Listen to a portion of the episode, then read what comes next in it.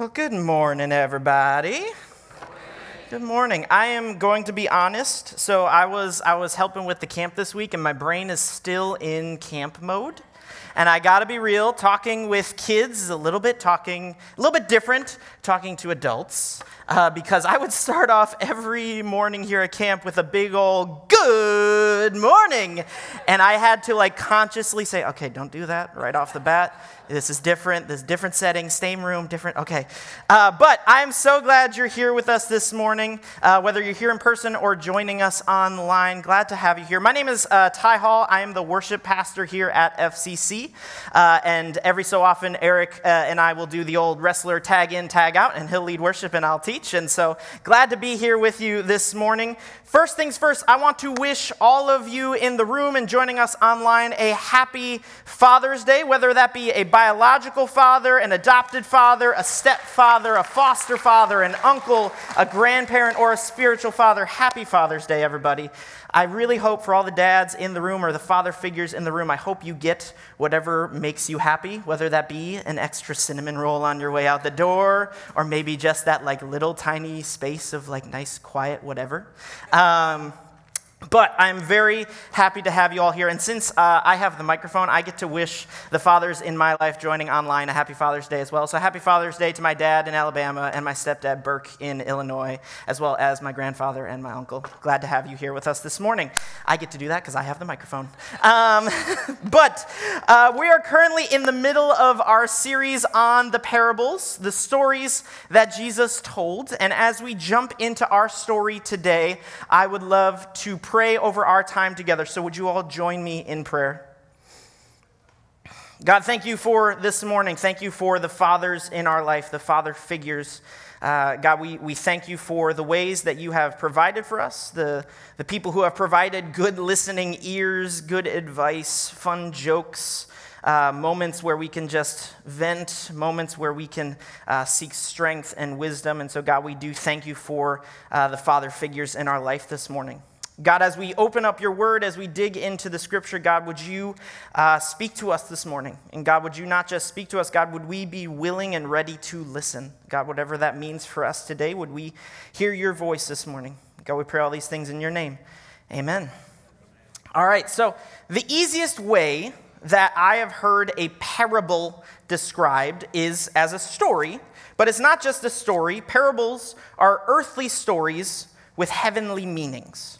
Uh, what I mean by that is Jesus would often tell these stories as a response to either a question or a comment or some sort of statement. And these stories would use regular, everyday situations, practices, things like that. And they would kind of have this hidden double meaning. They would have a spiritual meaning. So that's where it's an earthly story, something understandable, but it is talking about something deeper usually. Uh, today, the parable that we'll be focusing on is actually found in two places. We'll be spending most of our time in Matthew chapter 25, verses 14 through 30. If you'd like to turn there or slide there on your phone app, that's now would be the time. But we'll also stop by Luke chapter 19, verses 16 through 20. Um, and today, uh, I actually am not going to have the verses on the screen because parables are stories. And so I would like to take you into a little bit of a story time space, if that's okay. Like I said, I'm still in camp mode, and so I like telling stories. I would tell stories to kids all the time. And so if you want to get a little comfortable, you want to hold that cup of coffee a little bit closer, get nice and cozy, whatever that looks like for you.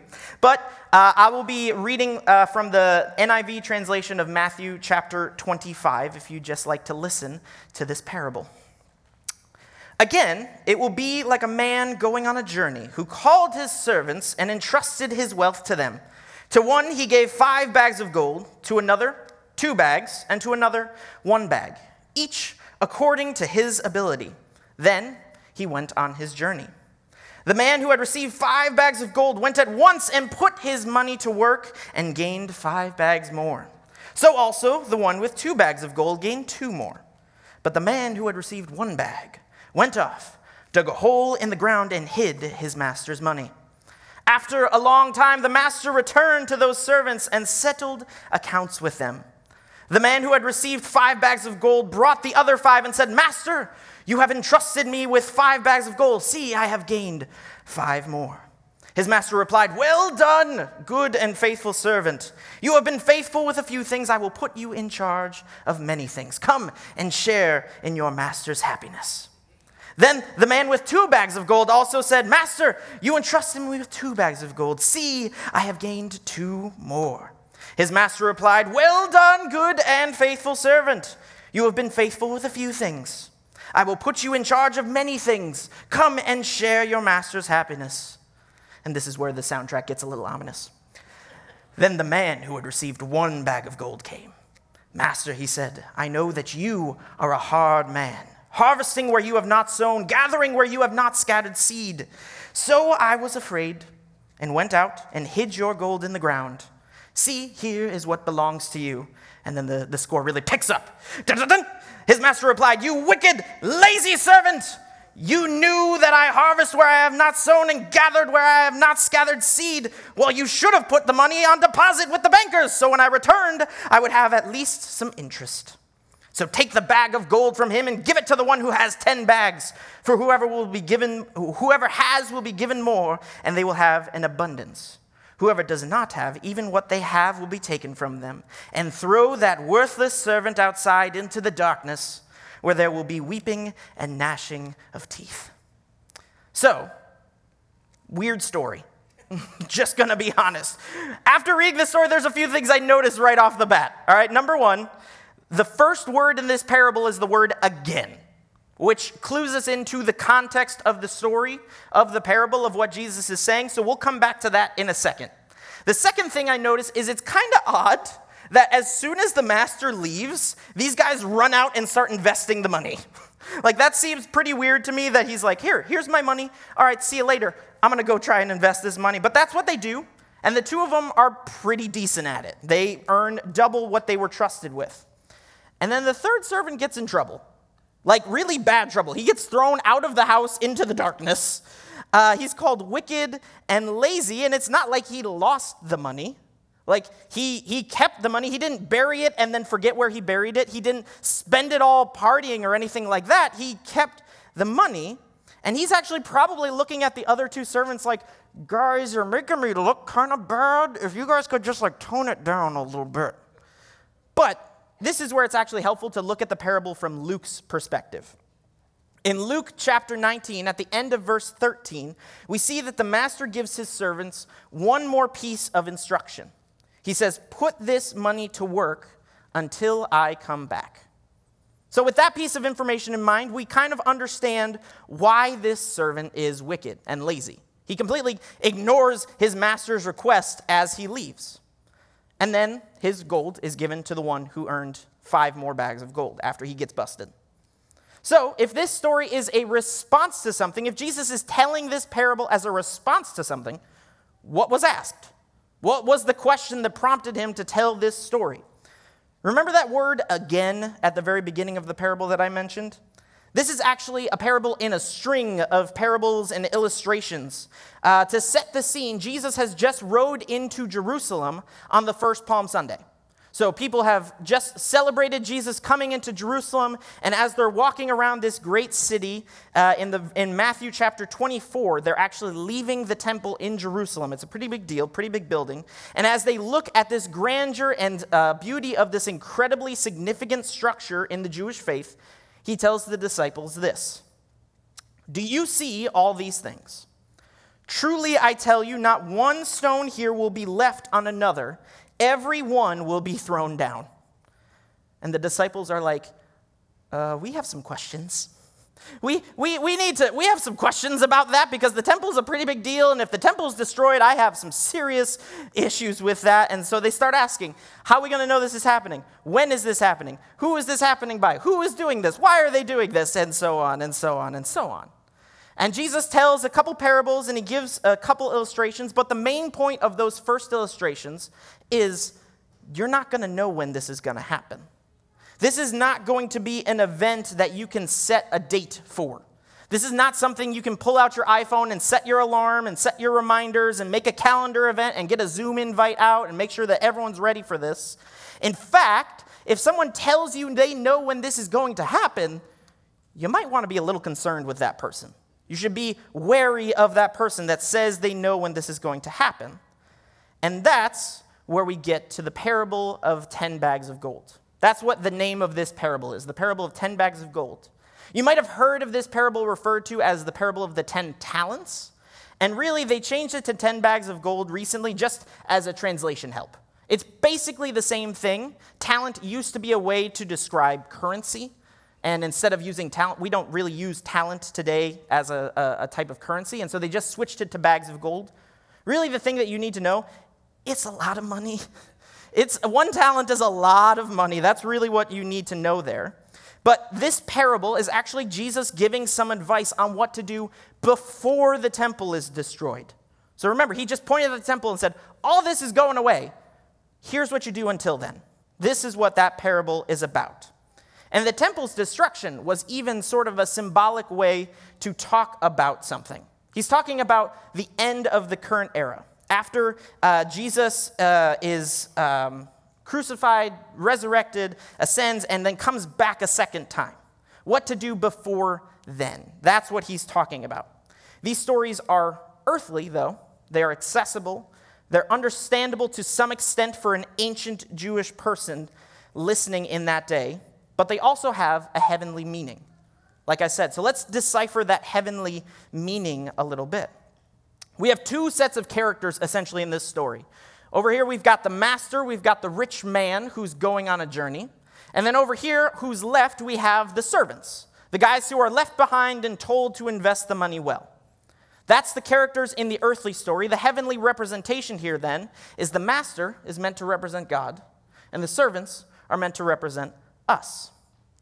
And I find it pretty interesting that Jesus would tell this parable about the master leaving his servants behind, entrusting them with some things, and then returning maybe a little under a week before he's arrested, crucified, and buried. And then a little over a month, he ascends and the Holy Spirit comes down to earth and is with the believers. And so I think it's almost like God knew hey, I should probably tell these guys about what to do after I leave. I should probably let them know after I ascend and go back to heaven, this is the way you should be living. These are one of the things you should be looking out for. At FCC, we like to practice a way of uh, reading the Bible called Discovery Bible Study.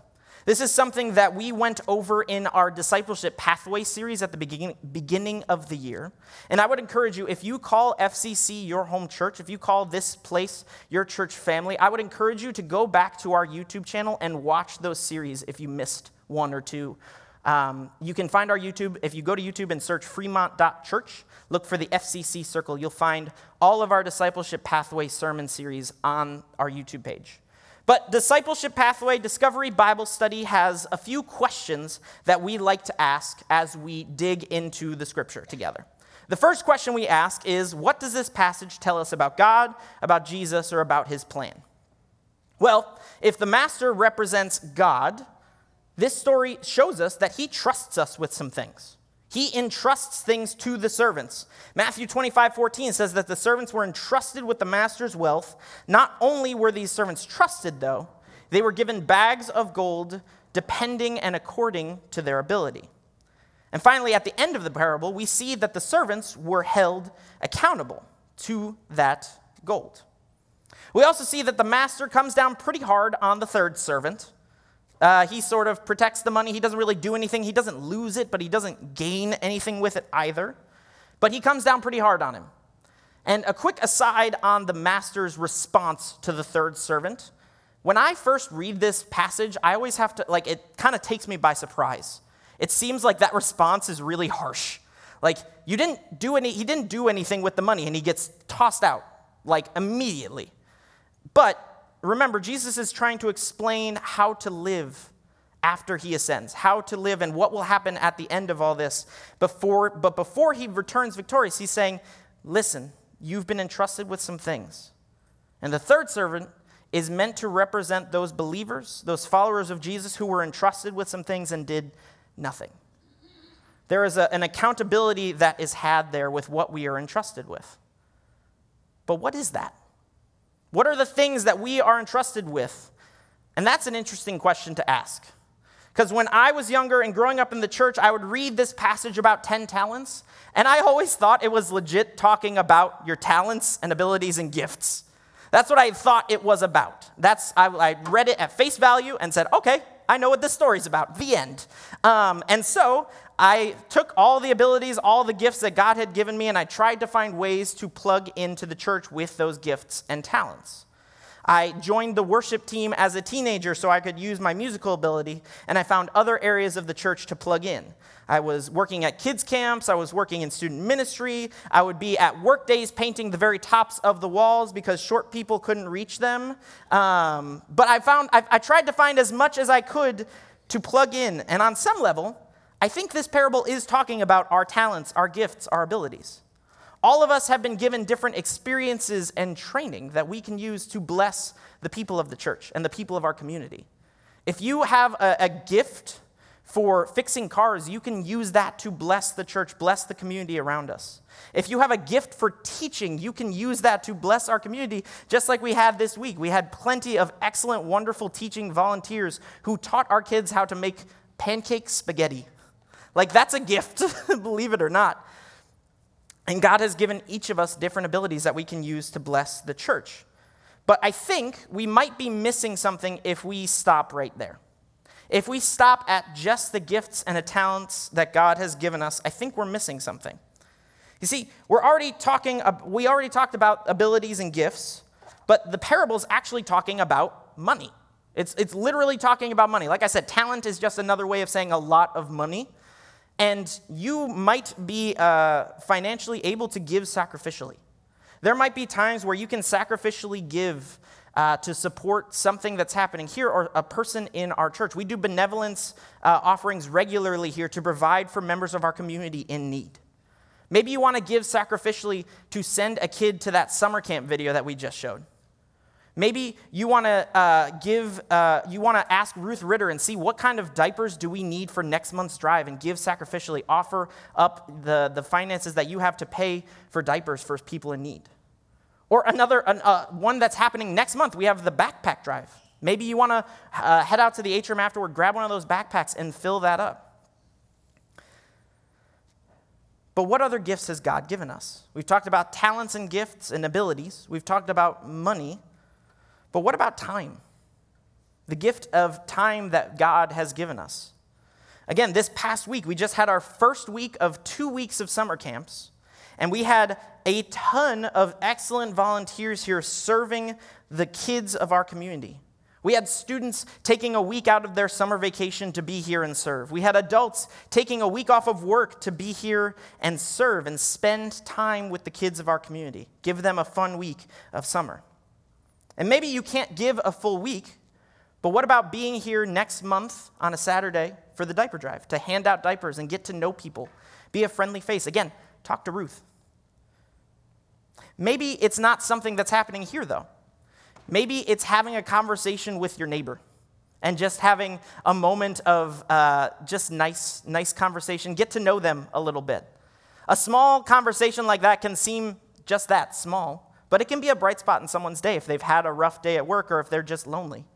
And it gives you an opportunity to represent who Jesus is well, even if it's just by being a nice, welcoming, and kind person. God's also given us all the gift of different settings in our lives. You may have a place of work. How are you using that as an opportunity? How are you investing that well? How are you representing who Jesus is on the really long, grueling days with deadlines and frustrating meetings? Students in the room, in the fall, you guys are going to go back to class and you'll have classmates and classrooms and teachers. How do you live out your faith in the midst of stressful tests, projects, and weird social situations? Those are two big settings, but we all also have hobbies and interests that kind of bump us into other people around us. How do you exist in those spaces to represent Christ well? My brothers and I love to play video games, and we do that with other people. We started an online stream a few years ago, and twice a week we just hang out and talk with people and play video games. And uh, there are people in that community that I've met that I never would have met otherwise. And within the last few years, I've really been praying over how I represent Christ to these people online. I'd like to invite you to look at your calendar, look at your schedules, look at the things that are coming up in the next few weeks, the next months when school starts back up again. What are the opportunities that God has given you? Because that's what the parable is about. The master gives this money to his servants not as anything other than an opportunity. He says, Take this money, you have the opportunity to put it to work. And we have all been given different opportunities. We've kind of slid into the second question of Discovery Bible Study here. What does this passage tell us about us as people? We've talked about God has given us gifts, opportunities. Got that one covered. In the parable, we also see that these servants are held accountable. When the master comes home, the first thing he does is settle accounts. And I think it's important to note that even though the servants are given different varying amounts of gold, the two servants who do invest well are both celebrated in the exact same way. Both verse 21 and 23 are exactly the same response to both servants. It says this Well done, good and faithful servant. You have been faithful with a few things. I will put you in charge of many things. Come and share your master's happiness. So, while yes, we will be held accountable to the opportunities we've been given, it's only to our own ability and resources that we'll be held accountable. The servant who went from five bags to 10 bags wasn't celebrated any more than the servant who went from two bags to four bags. And I think following the trend the third servant, if he went from one bag to two bags, I think he would have been celebrated the same amount. I want to point this out because whether you identify as a servant who's been given five bags, two bags, or one bag of gold, one opportunity, we have all been given a gift. We've all been given an opportunity to live out our faith, and we will all be held accountable to that gift. The third question of Discovery Bible Study is probably my favorite the third question is if this story is true, how must we change? In my head, I always think of this as the so what question. We get to the end of whatever passage we're reading and we go, so what?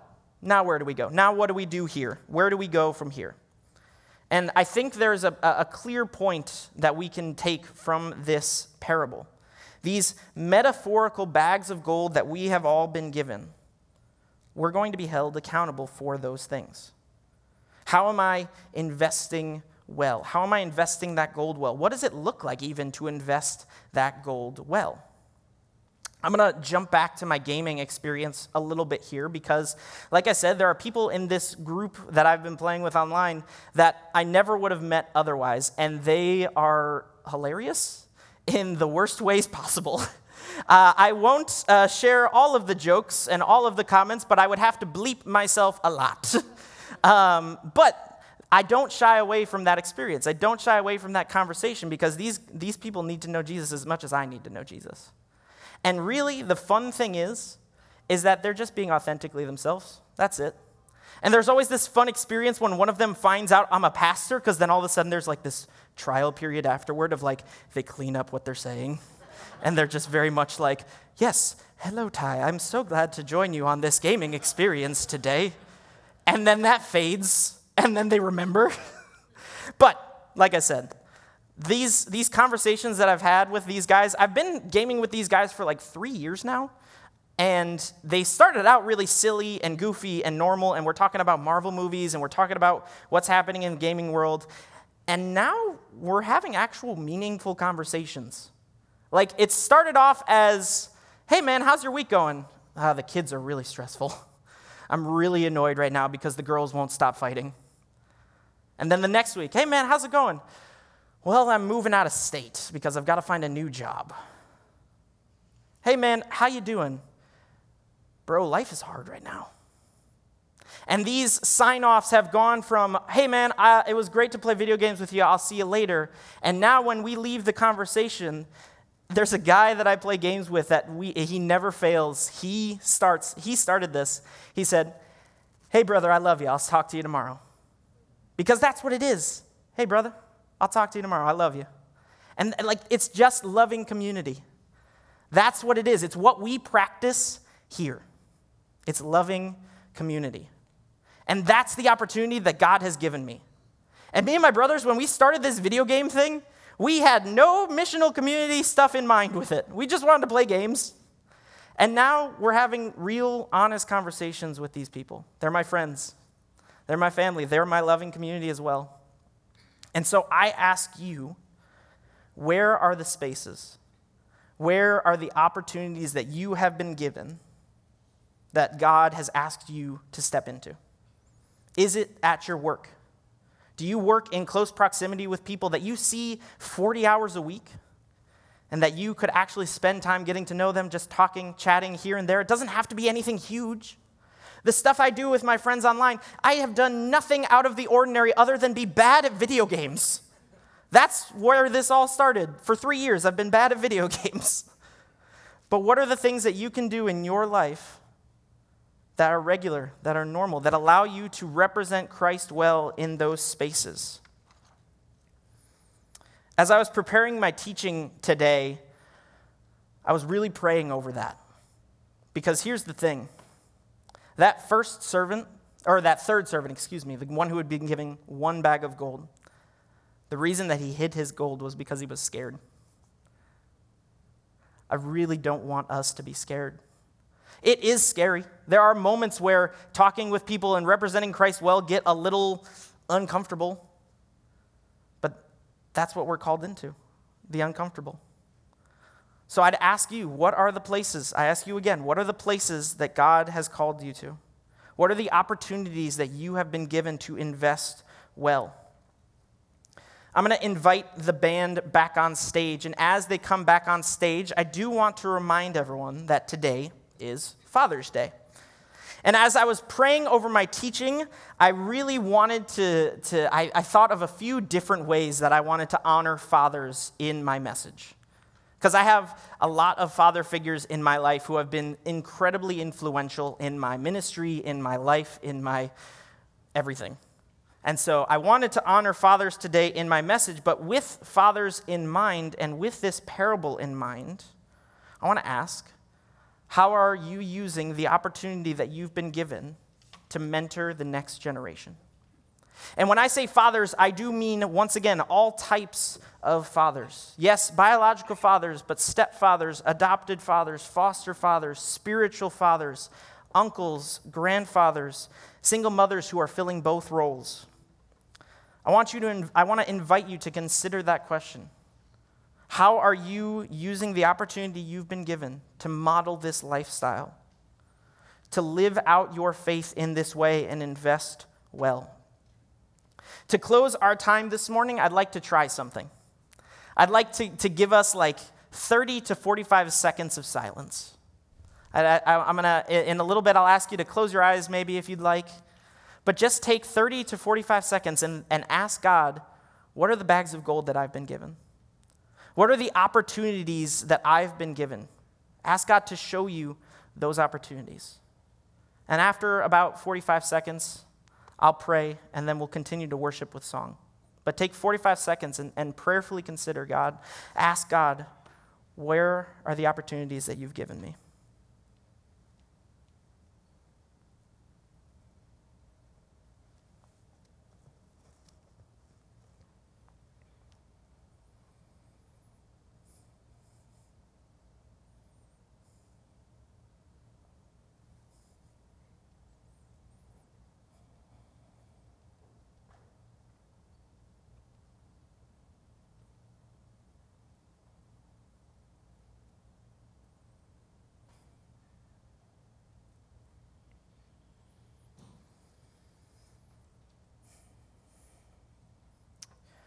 God, would you give us your eyes to see? Those moments that we have in our lives, those opportunities that you have given to us as a gift. God, would we step into those opportunities? God, would we have the courage to do so? Not as an obligation or as a chore, but God, truly, we see it as a gift. And we thank you for the gift of being a part of what you're doing here in our lives locally or wherever you've placed us. God, we ask that on this uh, Sunday, on this week, God, would we go from this place? Would we take those opportunities with boldness? And God, would you uh, give us hope in the moments where we can feel a little discouraged? Maybe it's not going as quickly as we thought it would, or maybe things aren't as welcoming as we thought they would be. But God, would you give us strength to continue and chase after the opportunities that you've placed in front of us? And God, we know we can't do this under our own strength, under our own power. And so, God, we ask the Holy Spirit, would you guide us? Would you give us strength? Would you give us courage to do this? Would you give us courage to step through open doors and conversations? Would you give us courage to just listen? to hear people's thoughts and emotions. And God, would you give us the, the, presence of mind to represent your Son well in whatever place you have us? God, we love you. We thank you for your word. We thank you for this parable. We pray all this in your name. Amen.